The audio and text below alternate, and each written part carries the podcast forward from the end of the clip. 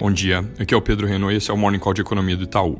Começando pela China, com notícias que devem ser positivas para os mercados hoje, o número de novos casos do coronavírus continuou a cair durante o fim de semana, reforçando aquela tendência de estabilização que a gente tem visto nos últimos dias, mesmo com aquele salto ali que foi só uma mudança de contabilidade na semana passada.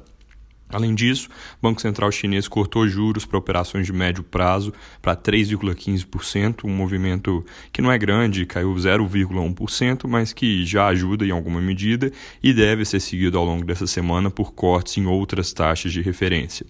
O governo também vem estudando o corte de impostos corporativos, no fundo, tudo visando estimular a economia e amortecer o impacto do vírus.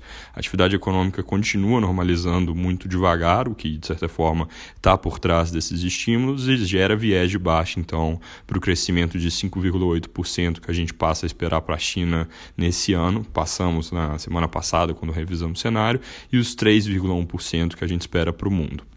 Hoje é feriado nos Estados Unidos, então mercados fechados por lá acabam reduzindo um pouco a liquidez global como um todo. Principal notícia no fim de semana com relação aos Estados Unidos: o presidente Trump colocou tarifas que ele já vinha ameaçando fazer sobre importações de aeronaves europeias tinha um risco de que ele tarifasse também outros produtos, por exemplo, veículos, e não foi o que aconteceu. Foi uma tarifação pontual, que é uma retaliação, de certa forma, aos subsídios europeus para a Airbus. Então, acaba que a notícia tende a ser vista como positiva. Podia ter vindo pior, e da forma como foi feito, não tem tanto risco assim de que a coisa escale em um conflito maior.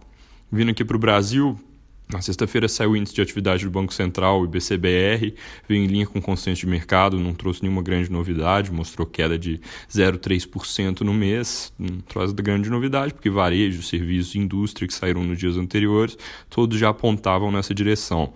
Mesmo assim, o número adicionou, de certa forma, para o mau humor com relação à recuperação da atividade, a gente vê isso nas notícias, em comentários, com a discussão de mercado se deslocando cada vez mais para a perspectiva de que esse ano vai ter PIB mais mais para próximo de 2% do que de 3%. Nossa própria projeção mantida em 2,2%, mas com algum viés de baixa caso China e mundo acabem ficando piores. Além disso, o real fechou semana passada em 4,29 depois da segunda intervenção que o Banco Central fez. Ele entrou na quinta-feira vendendo swaps, no fim do dia anunciou que faria mais swaps na sexta de manhã. Isso trouxe o real para a menor cotação em algum tempo já. Ao nosso ver, o movimento do BC veio de uma percepção que o mercado estava ficando disfuncional e não teve como objetivo defender um nível específico pode voltar a acontecer sempre que a moeda estiver depreciando de forma que pareça atípica.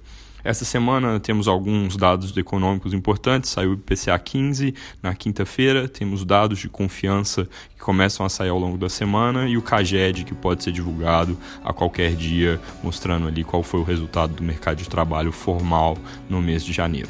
É isso por hoje, um bom dia.